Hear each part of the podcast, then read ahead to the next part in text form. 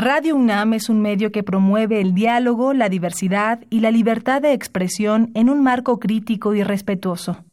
Los comentarios expresados a lo largo de su programación reflejan la opinión de quien los emite, mas no de la radiodifusora.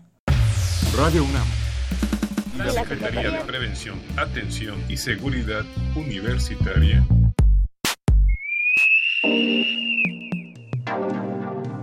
A través de la Dirección General de Atención a la Salud.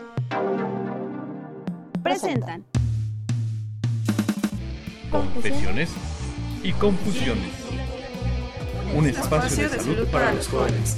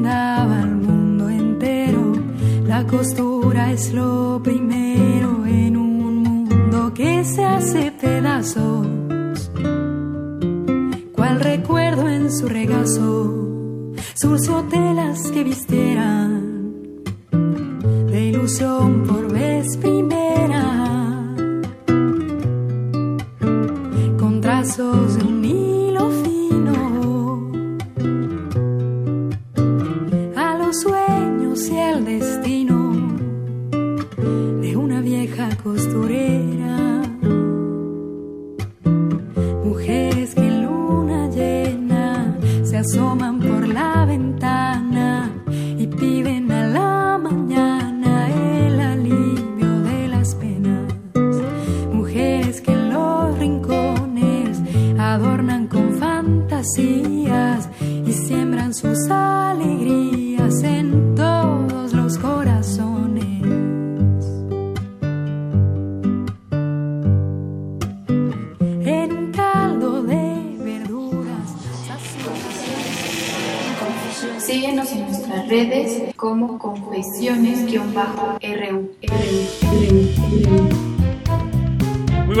Estamos aquí con ustedes en una nueva emisión de Confesiones y Confusiones.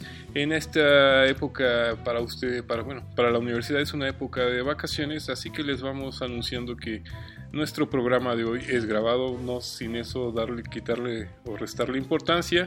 Les recordamos que estamos conectados vía redes sociales para cualquier comentario.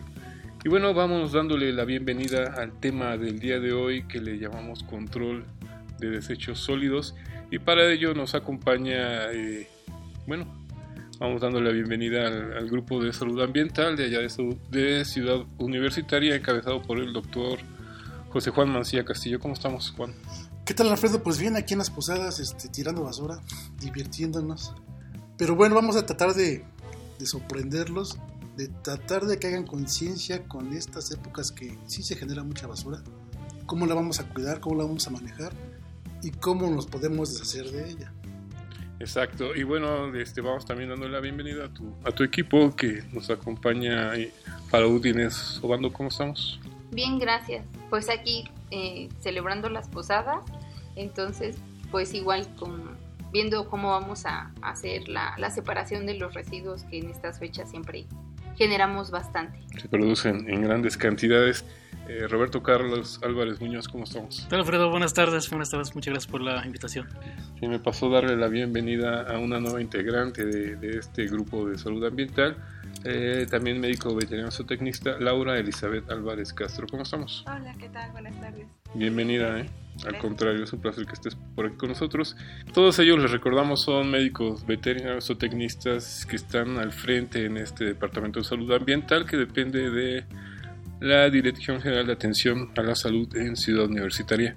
Y bueno, ¿qué vamos desenvolviendo del tema de nuestra invitada especial la tarde de hoy? Pues sí, Alfredo, mira, Ciudad Universitaria es como su nombre lo dice, ciudad. Entonces también generamos una gran cantidad de, de desechos hay una gran cantidad de cosas que tienen que hacer. Entonces, para esto invitamos a una amiga nuestra, que ya es nuestra amiga.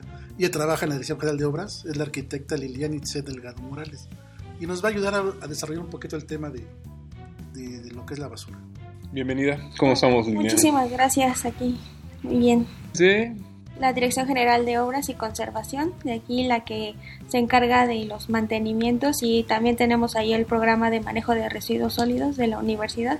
Entonces, a ver qué podemos aportar ahorita en este en estos temas. Importantísima la labor de, de esta dirección para mantener un ambiente como bien lo marca el doctor Mancilla, ¿no? Una ciudad pequeña, un pueblo prácticamente. Así es, y pues eso implica pues generar la cultura del de la separación de los residuos y sobre todo pues este pues sí, o sea, que lo hagan realmente porque una cosa es que lo implementemos y otra es que la gente se tenga, bueno, llega a tener esa cultura y nos ayuda a nosotros porque cuando se realiza, eh, bueno, cuando vienen los camiones por la basura, pues también ahí es un tema muy importante. ¿no?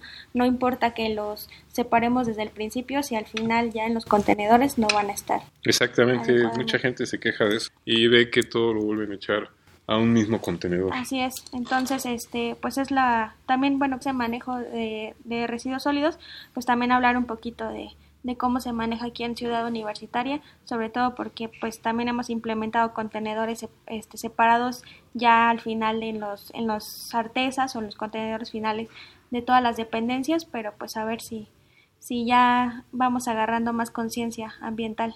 Antes, antes de la definición, Adelante, perdón, me gustaría, a manera de introducción, Alfredo, Claro. este, el tema de la basura es... O sea, no nos podemos deshacer al 100% de la basura. Aunque no generemos desechos, aunque seamos este, ermitaños, pues fisiológicamente producimos desechos. Entonces, a donde hay humanos, forzosamente va a haber algún tipo de residuo. Donde haya vida, diría yo, ¿no? Quizá. Pues sí, justamente, pero bueno, los que más producimos desechos somos los humanos, o sea, los animales, las aves, las plantas, pues a lo mejor esto es un ciclo, ¿no? En, en esos tipos de, de, seres. Este, no generan tanta basura. Es una retroalimentación, podría decirse. Sin embargo, los humanos, pues que te compraste una, una prenda de vestir, la usaste algún tiempo, te gustó mucho, y al final va a terminar siendo un desecho. O lo puedes usar para un trapo para limpiar, o de plano lo desechas. Habrá quienes te lo podrá donar si está en buenas condiciones. Ahorita una moda que hay, que se está despertando, creo que es bueno, es este el alquiler de, de ropa. Antes era mucho para los hombres, los smoking. Ahora ya también hay mucha ropa para mujeres, este, vestidos de noche, donde los pueden alquilar. Hay que tener también aquí las, las precauciones de algunos tipos de, de, de faunas, ¿no? De, que puedan conllevar. Pues como tipo. todo, ¿no? Siempre buscar buenos lugares recomendados, Exacto. que tengan buena higiene. Entonces el punto es ese, que este, por más que queramos ser este, ¿Inocuos? inocuos, él, él iba a decir inocuos, pero que no queramos producir basura es imposible. Siempre vamos a producir algo. En la comida, te digo, en la ropa, en el trabajo diario, pues siempre tendremos que, que, que desechar algo. Cuando pre pre preparábamos el tema, veíamos que era también la tecnología, este, nos está, o sea, estamos a base de la tecnología y, y, la basura ha cambiado en el transcurso de los años. Exactamente. ¿no? Bueno, ahora sí, este, si quieres, damos tema. no, es, es, importante y precisamente es donde vamos, nos gustaría que empezáramos a platicar con nuestra invitada del día de hoy, eh, porque con todo esto que nos ha marcado muy bien el doctor Juan Mancilla, arquitecta Lilian Itzel Delgado Morales, el concepto de basura pues ya se empieza a, a confundir un poco, ¿no? ¿Qué, qué, qué se entiende por basura en, en su caso como, como una este, al frente de, de, una dirección que tiene que mantener pues espacios este, limpios? O...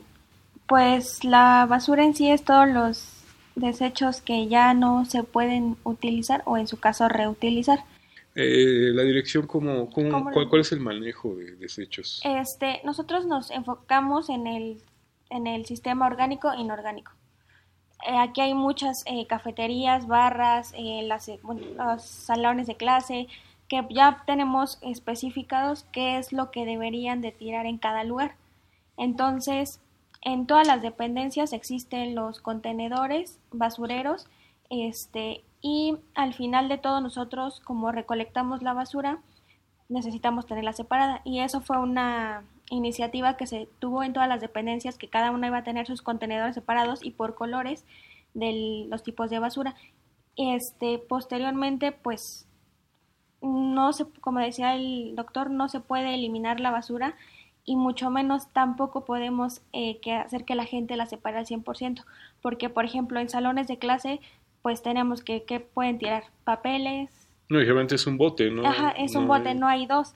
Y en oficinas pasa lo mismo, ¿no? O sea, se supone que tenemos un bote de basura, pero pues, ¿qué pasa? Pues comen que la manzana o comen, no sé, o sea, cualquier este... Hay desperdicios orgánicos. Exactamente.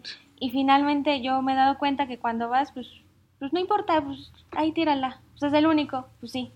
Entonces, si tampoco nosotros como personas eh, tenemos la cultura de estar en un comedor y comer en el comedor la comida y ahí tener los desechos que se deben de tirar, pues nunca tampoco vamos a, tomar. Pero pues lo que tratamos de hacer es que al final del día, este, pues en los contenedores se tenga la, la mezcla la menor posible. Ahorita, bueno, cuando yo entré con lo de el tema de los residuos, pues sí me he dado cuenta que que hicieron un buen trabajo en lo de las barras y cafeterías en la separación de los residuos porque me comentan que antes era muy difícil que ellos lo hicieran y cuando me voy a dar eh, los recorridos con ellos sí, sí noto que, que ya tienen sus botes específicamente para lo orgánico y para lo inorgánico y son muy escasos los, los que no lo realizan. Qué, qué importante labor es esta. Digo, ya en otros momentos hemos marcado eh, esta actividad de, salud ambiental que es tan importante, sobre todo para la salud de los jóvenes que asisten a Ciudad Universitaria o a los otros centros, este, a otros planteles de la UNAM, en cuanto a la calidad de los alimentos y es importante el manejo de las basuras. Sí, Alfredo, mira, lo que dice el arquitecta es, es muy importante. Y pareciera que trabajamos de la mano, en todo, pero no es así. Solamente en la Comisión de Alimentos sí tenemos una, un vínculo estrecho con, obras, en, en, concreto con arquitecta. Pero, por ejemplo, Roberto, que se, dedica, que se dedica al saneamiento básico en Ciudad Universitaria, justamente revisa estos, puntos donde se desechan, donde se tira la basura.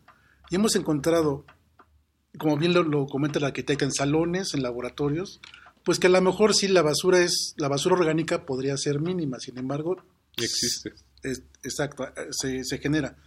No así en los espacios donde los trabajadores tienen un espacio, un, un disponible para, para comer, para calentar, no para preparar, más para calentar, y son desgraciadamente los, los que más problemas nos dan en cuanto a la limpieza de los, del propio equipo que utilizan y cómo se deshacen de, de los desechos. Si Robert Híjole, pudieras... le, le diste un tema realmente eh, complicado. Sí, bueno, como, como lo se comentaba este Juan, sí, nos hemos encontrado en dependencias que no solamente cuentan con un comedor, o bueno, cuentan con un comedor, cuentan con cocinetas, cuentan con diferentes áreas donde pueden consumir los alimentos y la sorpresa que nos encontramos en las oficinas, en cubículos, los botes incluso se están llenos, eh, se derrama la basura literal y encontramos este, eh, botellas, envases, restos de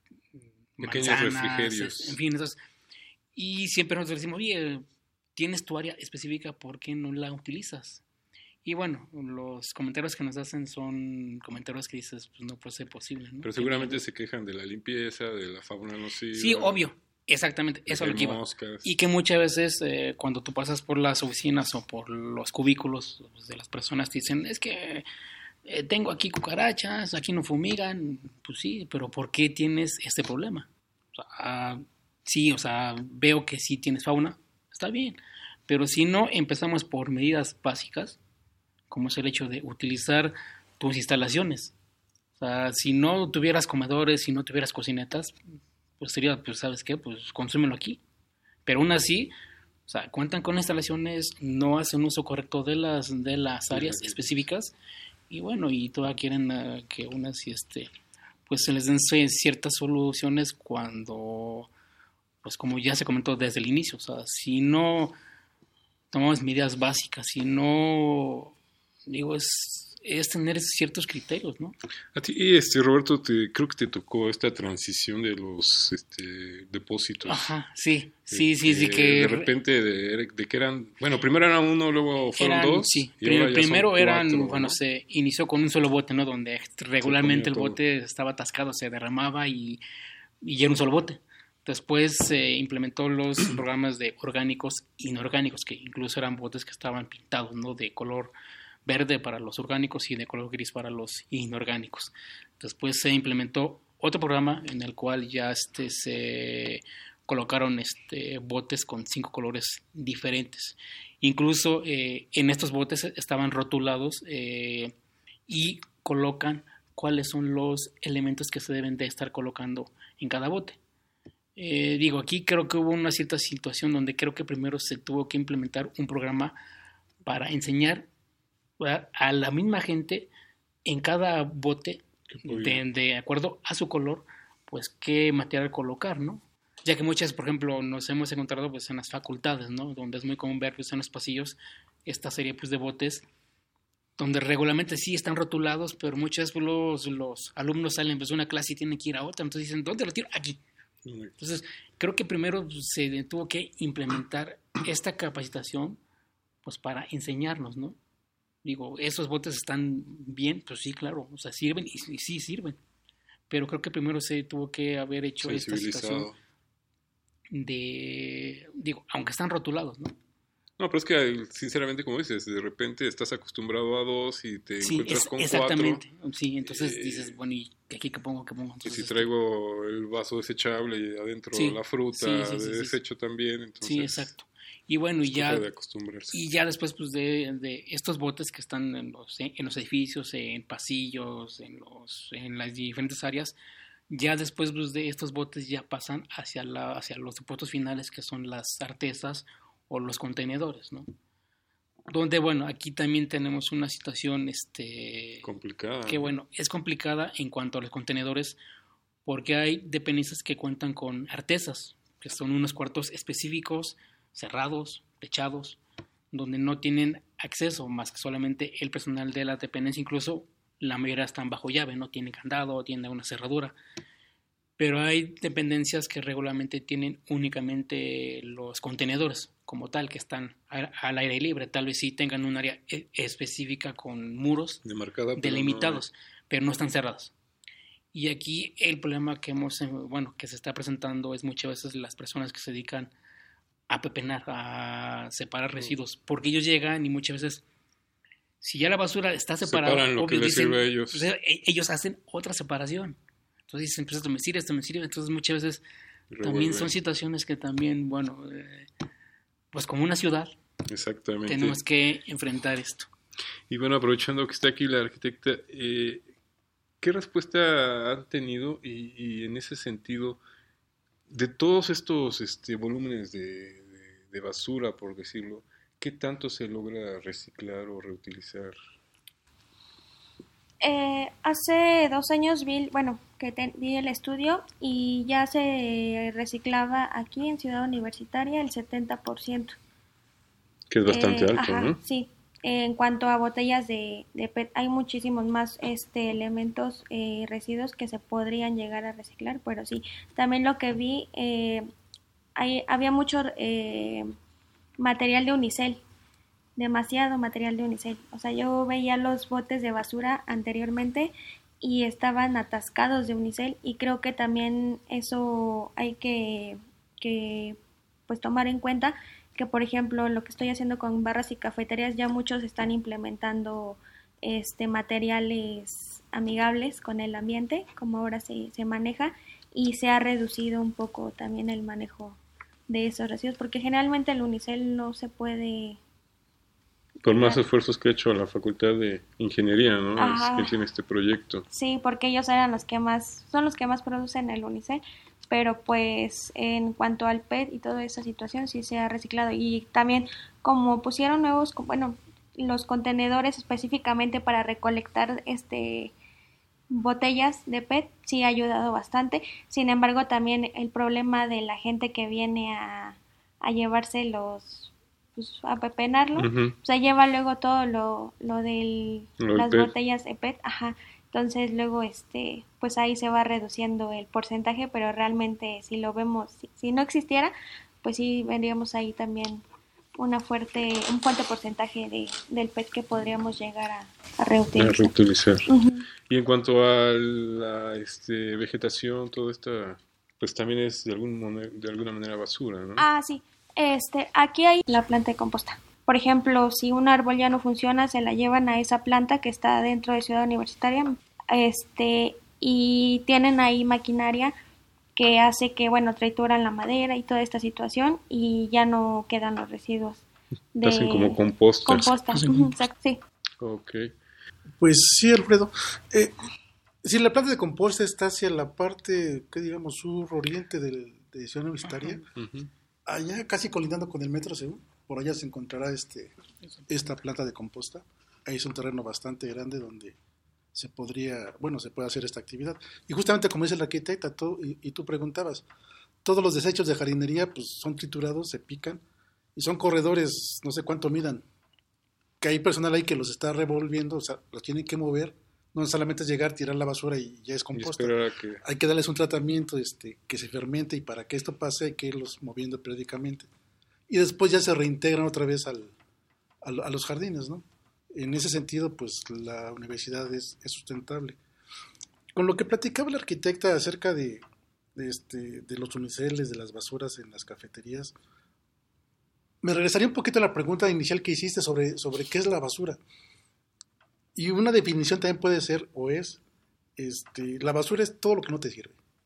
Si todo lo revuelves, si tienes orgánico, inorgánico, cartón, papel y todo lo echas a una bolsa y, y al camión, eso es basura porque a nadie le sirve. ¿Qué pasa? Que hay unas personas, o en los propios camiones hay personas que van y lo van seleccionando, lo van pepenando. Entonces, tú lo tiraste porque a, ti no te sirve. Si no te sirve, para ti es basura. Es un desecho. No, es basura. Ah. Si, si a ti no te sirve, es basura.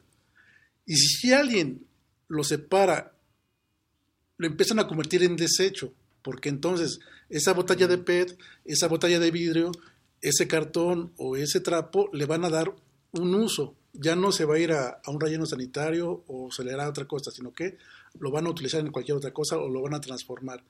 Entonces esa podría ser otra, otra definición. La basura es lo que no nos sirve y los desechos son los que podremos volver a ocupar de alguna forma, o transformarlos o reutilizarlos. Entonces es un hecho que, bueno, y estamos dentro de una ciudad, nosotros una ciudad universitaria, pero básicamente este, académica, ¿no? De corte de investigación académica. Pero en la ciudad donde está inmiscuida la ciudad universitaria, la ciudad más Sí. grande, podríamos decir, ahí inclusive este, se da este fenómeno de la acumulación, ¿no? De lo, de lo que tú estás marcando, inclusive muebles o cosas así, que efectivamente para mucha gente ya no son funcionales, pero sin embargo lo siguen este, conservando. Sí, y justamente ellos acumulan basura, ¿no? Platicamos, no sé, Inicita, tú nos ayudas con esto. Este... Hemos, hemos, hemos llegado a lugares en donde no cabes una atención por tantas cosas que tienen muebles, este, ropa, envolturas, cajas de empaques, o sea, no sé, un gran... Bolsas y más bolsas. Sí, y, y no cabes, y el olor, ¿no?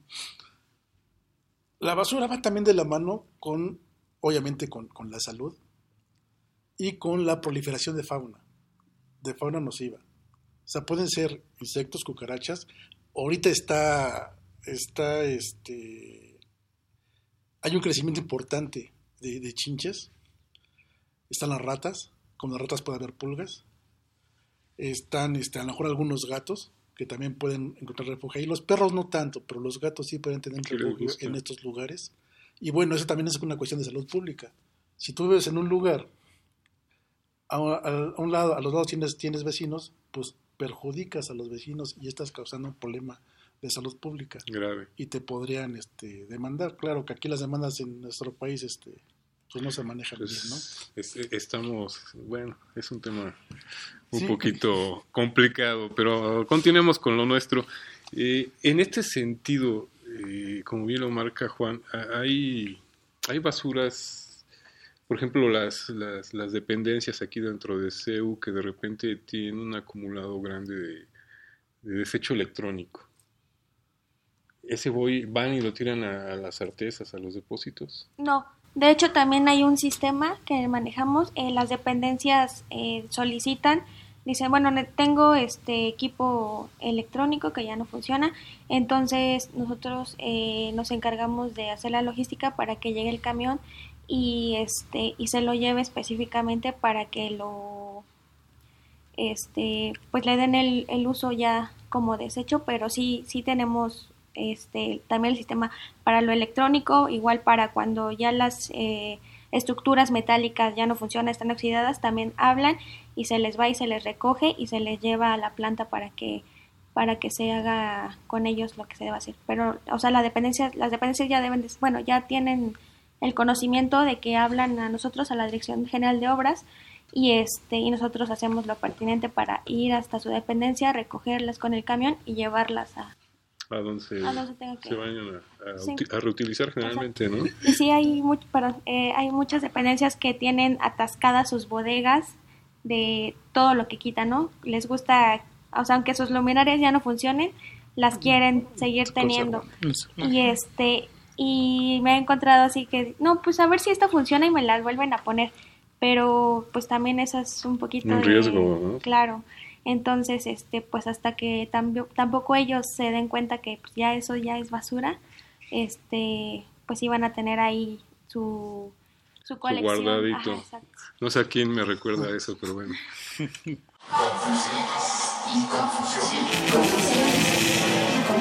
Síguenos en nuestras redes como confesiones-ru, RU, RU, RU. En un caldo de verduras sazonaba su tristeza y ponía en la mesa un instante lleno de ternura.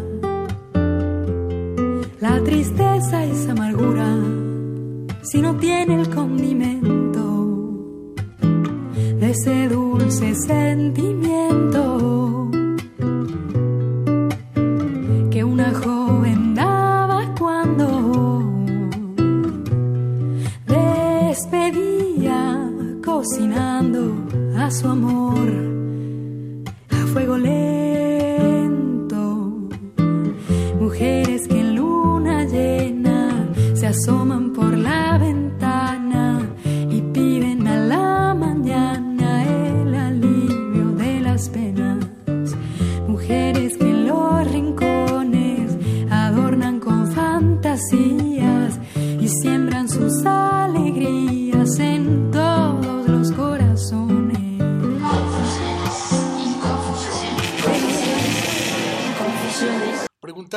sobre, las cuestiones electrónicas. Por fortuna, esto ayuda mucho, lo que hago comentar ayuda mucho.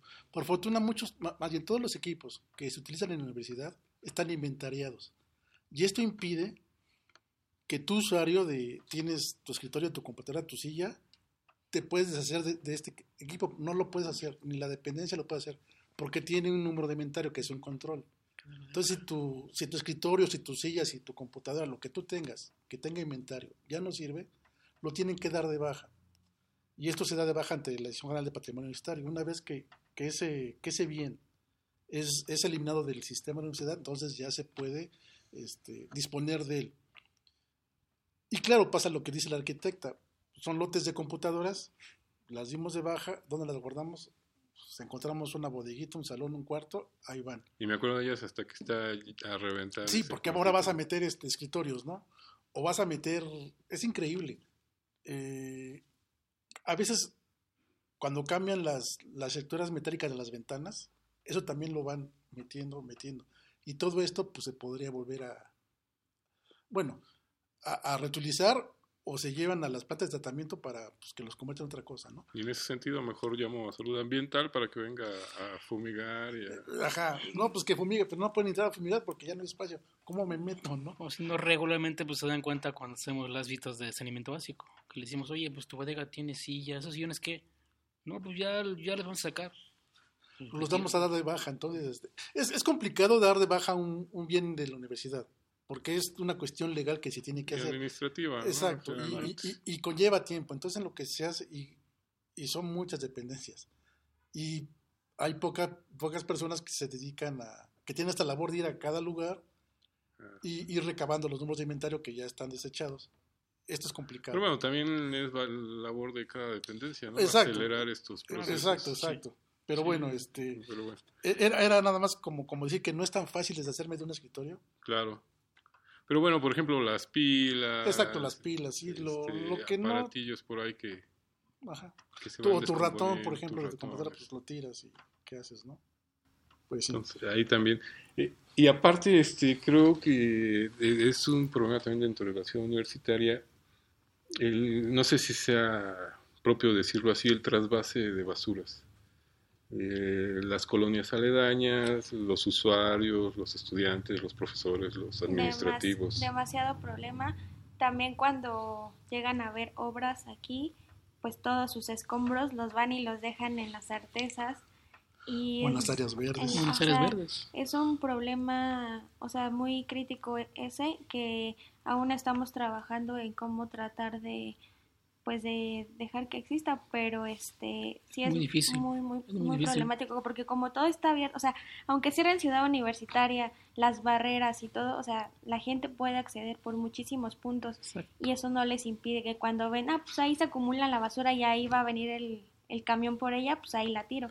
Entonces... O la traigo de mi casa y te la dejo aquí, ¿no? Exacto. Exacto. Entonces sí es, es un problema muy difícil que todavía no tenemos una respuesta de cómo mitigarlo, pero sí estamos tratando de, de encontrar este, pues, cómo, cómo lograr que, desaparezca. Es un hecho que Ciudad Universitaria no maneja todas sus basuras. Los camiones la recolectan y luego la, la trasladan a otros espacios A, las, a los tiros de basura dentro de la misma ciudad. Eh, de Ciudad de... Sí, digo, Ajá, la sí, Ciudad de México. sí. Sí, creo que el más cerca que tenemos es el de Tlalpan, que está ahí por las áreas aztecas, uno de los que se utilizan. Son plantas de transferencia, ¿no? Así Ajá, se les llama. son, pla- son Entonces, eh, los camiones son de la universidad. Los camiones solamente se llevan la basura que está en los contenedores exprofesos para depositarla. Entonces están en, en lugares establecidos, estacionamientos generalmente. Entonces llega el camión, entra, recoge los, los desechos y después este, ya llevan a, a tirarlos en, en la planta de transferencia. Había, había, creo que cuando empezaba toda esta, esta cuestión de, de separación de basuras Orgánicas y inorgánicas. en la Ciudad de México, la universidad pagaba gran cantidad de dinero porque no se separaba la basura, todo el mundo la tirábamos como fuera. Lo que platicaba al principio Robert y la arquitecta, este, era un solo contenedor, una artesa tal vez este, a cielo abierto, sin contenedores, tiraban la basura, llegaban los compañeros de limpieza, la paleaban al camión y se iba toda revuelta. Ya tendrá que unos cuatro o cinco años que se, se está tratando de hacer, cada vez se hace mejor esta separación de orgánicos e inorgánicos y ya se paga creo que menos para poder llegar a, a tirar este, los desechos. Nos comentaban antes que, los camiones luego hacían fila porque como no llegaban este, separados, pues tú espérate porque este cuate sí la trajo bien, ¿no? Entonces hasta que vaciaran los que vienen ordenados, podrían entrar los nuestros, ¿no? Por fortuna se está... Cuesta trabajo, no sé, Inés nos podría ayudar con, con Barras, por ejemplo, que es donde trabaja, o, este, o Laura.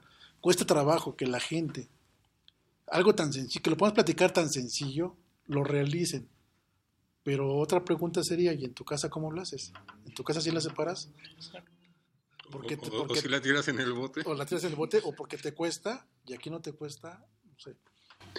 Pues sí, eso sí es importante lo que dice el doctor Mancilla. Cuando yo me integré al equipo de trabajo para realizar las, pues ahora sí que para realizar las visitas de, de verificación sanitaria en las barras y las cafeterías, pues las cafeterías bastante bien.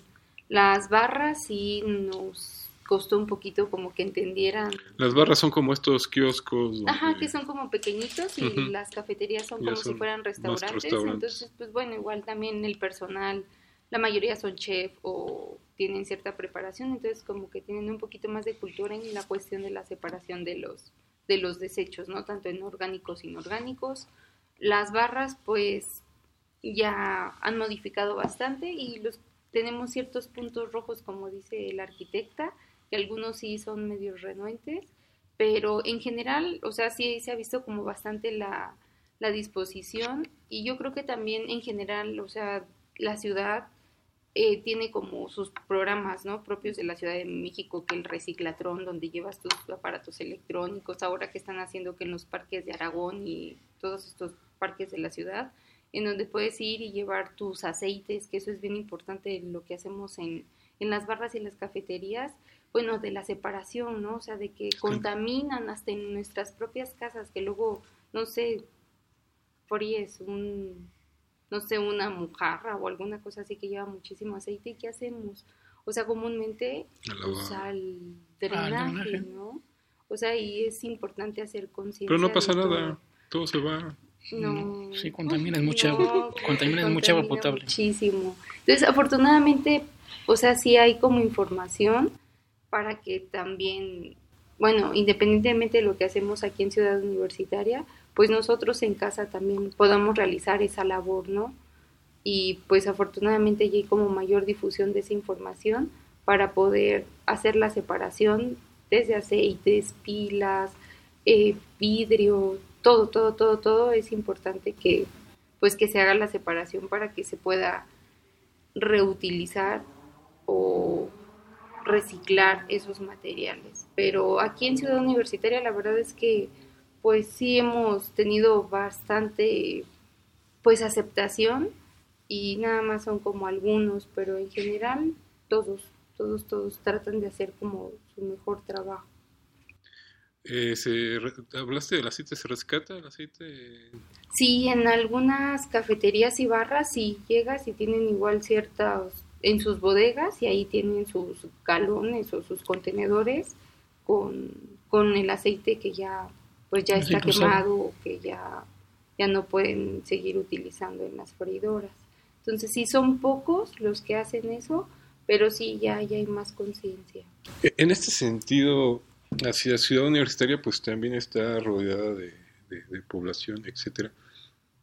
¿Qué tanto les afecta, por ejemplo, esta época del paseo de la salmonela o el metro, este, el paradero del metro CU, que son este, lugares grandes de, venta de alimentos? Este, pues sí he visto que la, luego las botes de basura ahí son demasiado, bueno, hay demasiada basura y hay muchísimas moscas y pues hay de todo ahí.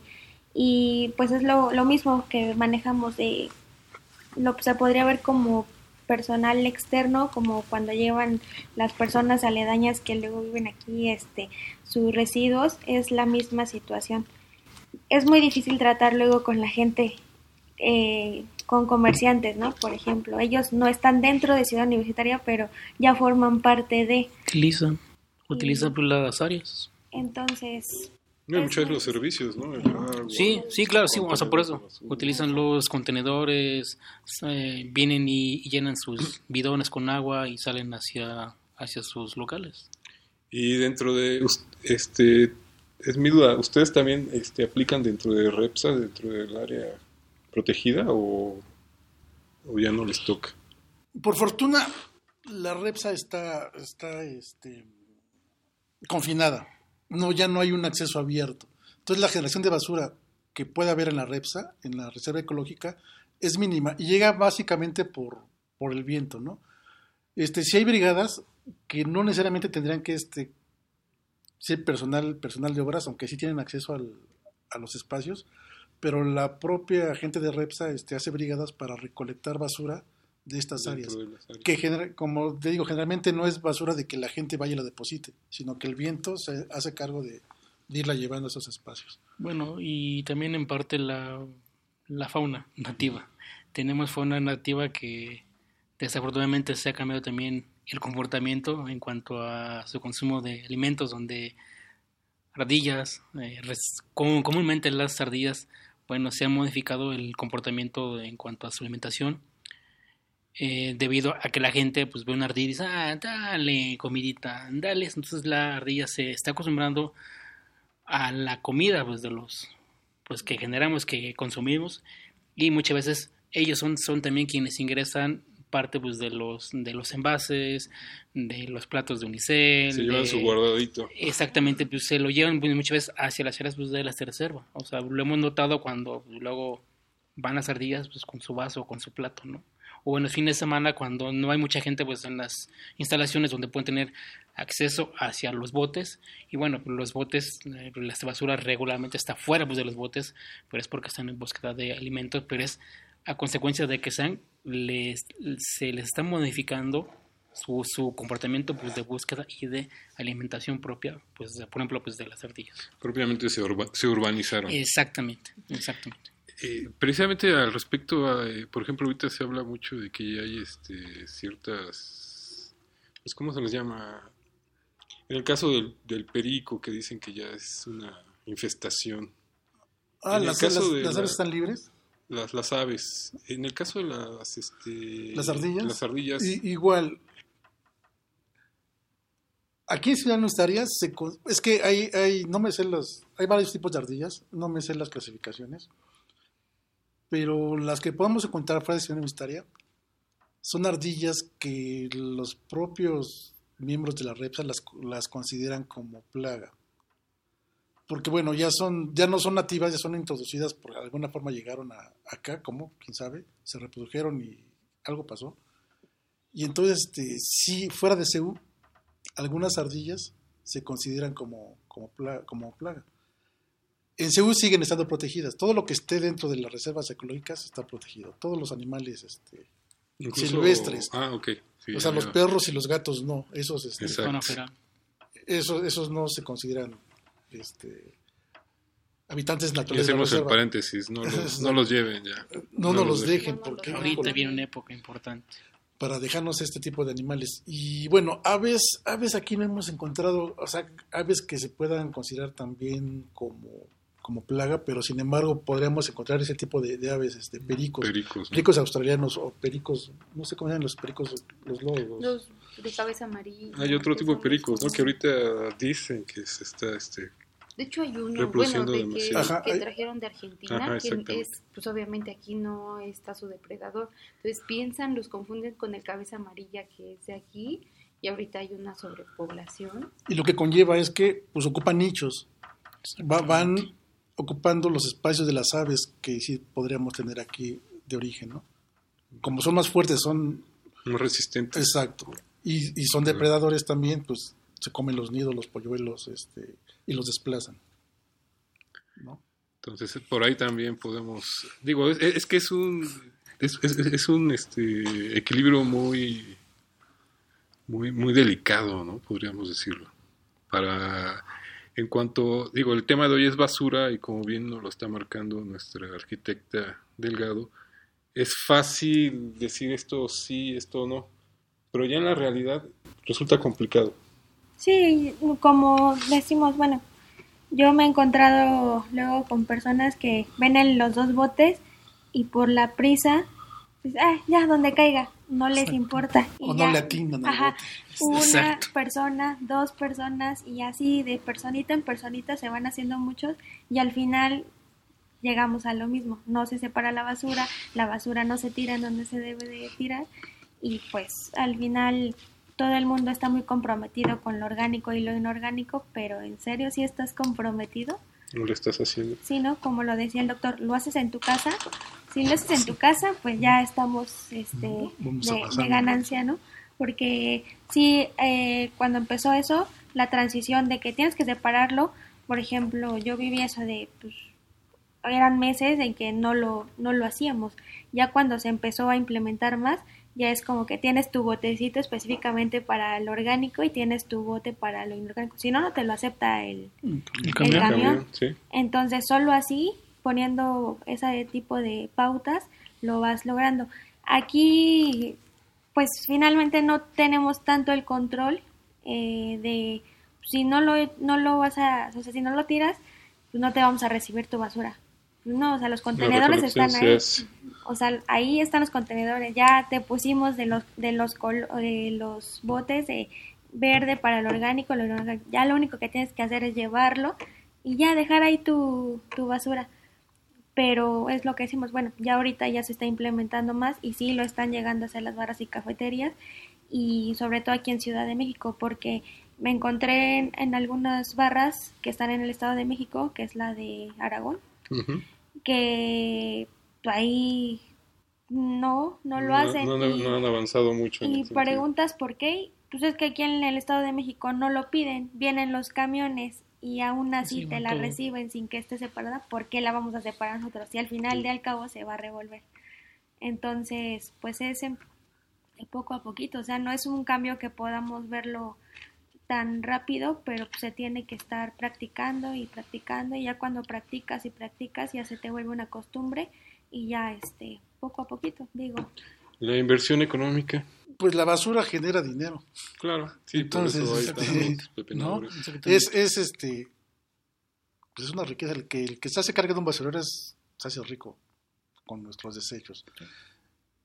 Todo lo que puedes recuperar para utilizar o sea, metal, este trapos, este PET, vidrio, no sé, muchas cosas, pues este, como dice el de poquito en poquito pues vas haciendo este pues generando riqueza, ¿no? Este, quisiera comentar, ahorita estamos en, en buenas épocas, acabamos de pasar la temporada de, de difuntos.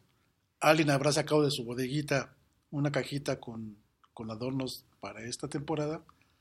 Y estamos en, frasca, en franca temporada de Navidad, que también sacaste tu bodeguita, cajas más grandes para tus adornos navideños.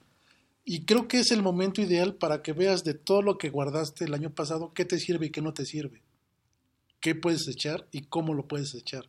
Para que esta ocasión seguramente compraste más esferas, seguramente compraste más foquitos. Entonces ver qué vas a volver a guardar y qué mejor este, desechas. No, además tenemos mucho la costumbre de, si hay una caja, pues al rato hay cinco cajas. Ah, sí, caben, sí. Entonces si sacamos lo de Navidad, pues aprovechemos para hacer ahí un... Eh, escombra. Y como platicamos en algunas otras ocasiones, por ejemplo, con las faunas nocivas, con las arañas ahí puede haber, en esta bodeguita puede haber este, arañas este, violinistas, ¿no? Entonces hay que tener cuidado también. Es buen momento para ver qué voy a sacar y qué voy a volver a guardar. Y pues bueno, desecharlo de forma adecuada, ¿no? La arquitecta platicaba también ahorita sobre el tema de, de Aragón, Estado de México. Y esto me llevaría también a comentar que este, la disposición final de la basura en forma general en las, en las ciudades, en la Ciudad de México, ¿Cómo se realiza? Por desgracia se sigue realizando este, en rellenos sanitarios. Campo abierto. Exacto. Estaban haciendo unas excavaciones en, en el Estado de México para, para justamente hacer relleno sanitario, porque justamente en el Estado de México la ley para separar la basura pues no existe. Entonces, ¿qué hacen? La basura va revuelta, no la tiramos, ah, pues vámonos al monte. Bueno, estaban haciendo las excavaciones para hacer un relleno sanitario y se encuentran con algunas osamentas de mamuts, ¿no? Y ahorita es este, una noticia pues insólita porque pues... No, a nivel mundial incluso. Exacto. Que, que, que, que, va a marcar la pauta de, de, México sobre muchas cosas, sobre cómo tiramos la basura, una, y sobre qué se hacía hace muchos años aquí en, en, en nuestros valles, ¿no? Creo que tendremos que, como decía la arquitecta, si vamos de poquito en poquito, de hacernos el hábito. Tal vez los grandes nos cueste más trabajo, pero los niños van empujando mucho con esto. Este, para desecharnos bien los, las basuras, para comprar artículos que sean amigables con el medio ambiente, vamos a poder eliminar ese tipo de tiraderos que a la postre también nos causan este que a la postre también nos causan daño, porque contaminan la atmósfera y contaminan los mantos freáticos. ¿no? El agua también la van a, contaminar. Entonces, de a poquito, de a poquito, de a poquito para poder hacer una buena disposición final, final, final de la basura. Y caigamos, y no caigamos como, por ejemplo, las zonas lujosas de Santa Fe, ¿no? Que están asentadas sobre tiraderos. Habría que ver las cimentaciones de esos grandes edificios. los hundimientos que ya están sufriendo, ¿no? Exacto, ¿no? O hacia Tláhuac también, este, el problema de la basura que hay en Tláhuac o donde, donde pretendía ser el, el, aeropuerto, en esa zona también eran tiraderos, ¿no? Entonces, este, ¿cómo están esos mantos freáticos? No, y creo que tocaste un punto muy, muy importante con estos descubrimientos que se han venido haciendo y digo, la historia no nos deja mentir. Eh, el, manejo de desechos en la ciudad a través de los años, pues siempre ha tenido sus puntos positivos, ¿no? Creo que habría que ir rescatando todos, todas estas partes. Pues sí, como al principio del programa mencionaba, este, la basura también ha ido evolucionando. Yo recuerdo cuando era pequeño no había, o empezaban apenas los, los, las tiendas de autoservicio y te daban tu, tu mandado en bolsas de, De papel, papel. gran, este, grueso, no se te rompían y ese papel lo podrías reutilizar. Después llegó el, el boom del, del petróleo, México se basó en una economía base de petróleo y ¡pum! Qué bueno en ese sentido petróleo. ahora también, y digo, ya se está haciendo este el reutilizamiento de, de- de estos plásticos, de uniceles.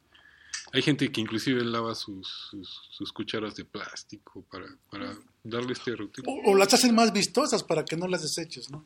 De hecho, bueno, a mí hace hace una semana fuimos a, al tianguis a comprar fresas y ya se está generando más conciencia, ¿no? Sobre lo que decimos. El señor nos dice, ¿qué quieren? ¿Una bolsa o mejor les regalo el contenedor para que lo utilicen? Pero se los regalo para que cada vez que vengan a comprar fresas me los traigan. Dice, porque recuerden que para el próximo año ya no se van a dar bolsas. Entonces eso, yo creo que eso es, hay que ir haciendo también la conciencia, ¿no? De que se supone que la norma, la nueva norma que entró en vigor, bueno, ya para el próximo año ya no vamos a utilizar bolsas de plástico y para el 2021 ya cero unicel. Entonces yo creo que sí, o sea, ahí vamos, poquito a poquito, pero vamos avanzando. Nos van a obligar, o sea, la ley nos, nos va a obligar. Bueno, qué bueno que exista la ley, qué bueno que los que seamos buenos ciudadanos y que cumplamos con nuestra parte y lo hagamos bien. Pues como dice la arquitecta, en la ciudad tuvieron que obligarnos a separar, Exacto. no, no, no se llevan tu basura. Híjoles, el tiempo nos, nos va ganando y no nos gustaría que nuestra invitada, la arquitecta Lilian Itzel Delgado Morales, eh, se fuera sin dejarnos alguna conclusión, algún mensaje para nuestros radioescuchas. Pues, ¿qué les puedo decir? Que, que hagan el esfuerzo por tener el hábito de separar la basura, que empezando en casa, pues todo, este, todo fluye mejor, ¿no? Como los valores que siempre empiezan en casa y tú ya los vas, este, Replicando. replicando eh, en tu entorno, pues así es lo mismo de la basura, sobre todo porque pues hemos encontrado actualmente muchos problemas ya, ¿no? Del calentamiento global, incendios, eh, huracanes, todo eso que la, lo de que se están derritiendo los polos. Y pues aunque no creamos eh, que una persona puede hacer el cambio, pues igual una no, pero en una y una, como lo decíamos, se van haciendo muchísimas.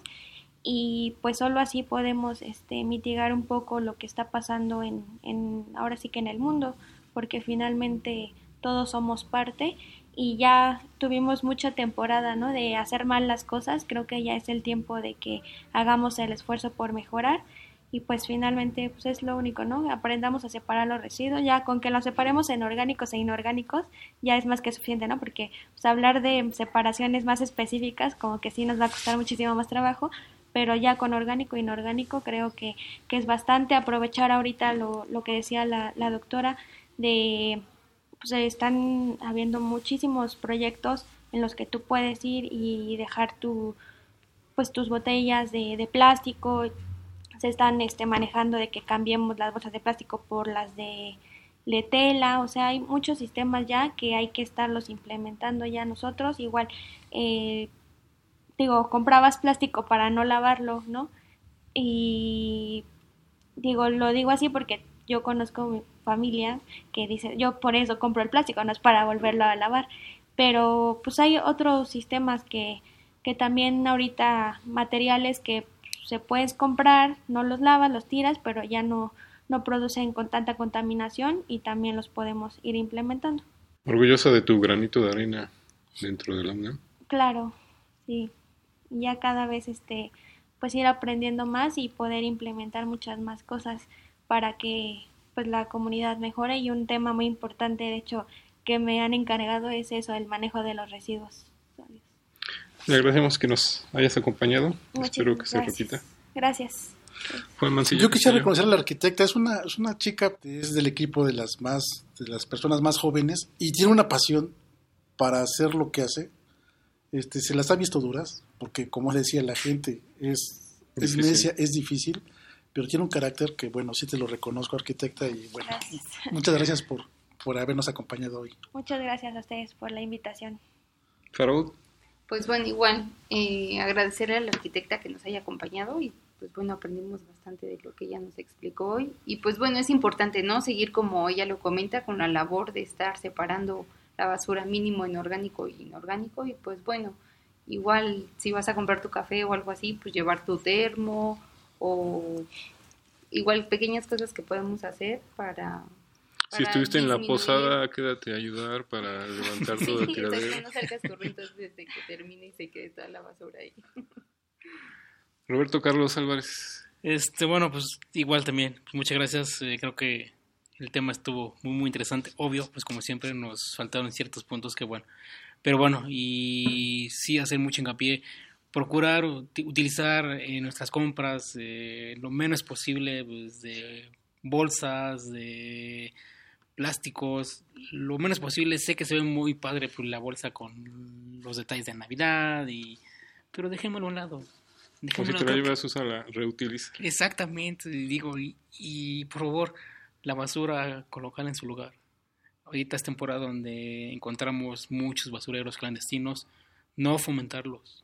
Sea, no si hay una bolsa, dejar otra bolsa, no. O sea, tener mucho cuidado con eso. Sí, como dices, ahorita se viene. Como bien lo marcaron desde el principio, es una época de muchas toneladas de basura. Y bueno, regresando a la bienvenida a Laura Elizabeth Álvarez Castro. Sí, yo quisiera comentar que con uno empieza el cambio y si uno no hace nada por cambiar las cosas, es, es una actitud que tomamos fácil y si nosotros empezamos con el cambio, ya hicimos algo por, por nuestro planeta, por nuestra ciudad, aquí en Ciudad Universitaria también que eh, luego llegan a decir, no, pues es que separa, ese, aunque las separemos, las vuelven a juntar, pues no, si uno se queda con esa mentalidad, nunca va a cambiar nada en, en este mundo. Y quizás para estas fechas los que empiezan con sus propósitos, y que ese es un propósito realista, ¿no? Sí, bastante. Te agradecemos que nos a hayas ¿no? O sea, acompañado. ayuda a todos claro este que sí. Por supuesto. Agradecemos al equipo de salud ambiental, este, les estamos mandando un saludo, les recordamos que el programa de hoy es grabado, pero estamos atentos a las redes sociales para todo aquel comentario que nos hagan llegar. Este fue una emisión más de Confesiones y Confusiones. Hasta la próxima.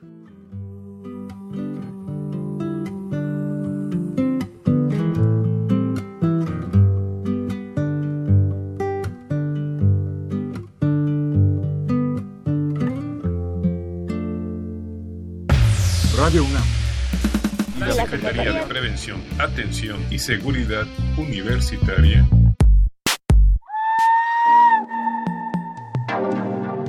A través de la Dirección General de Atención a la Salud. Presentaron Confesiones y Confusiones. Un Espacio de salud para los jóvenes.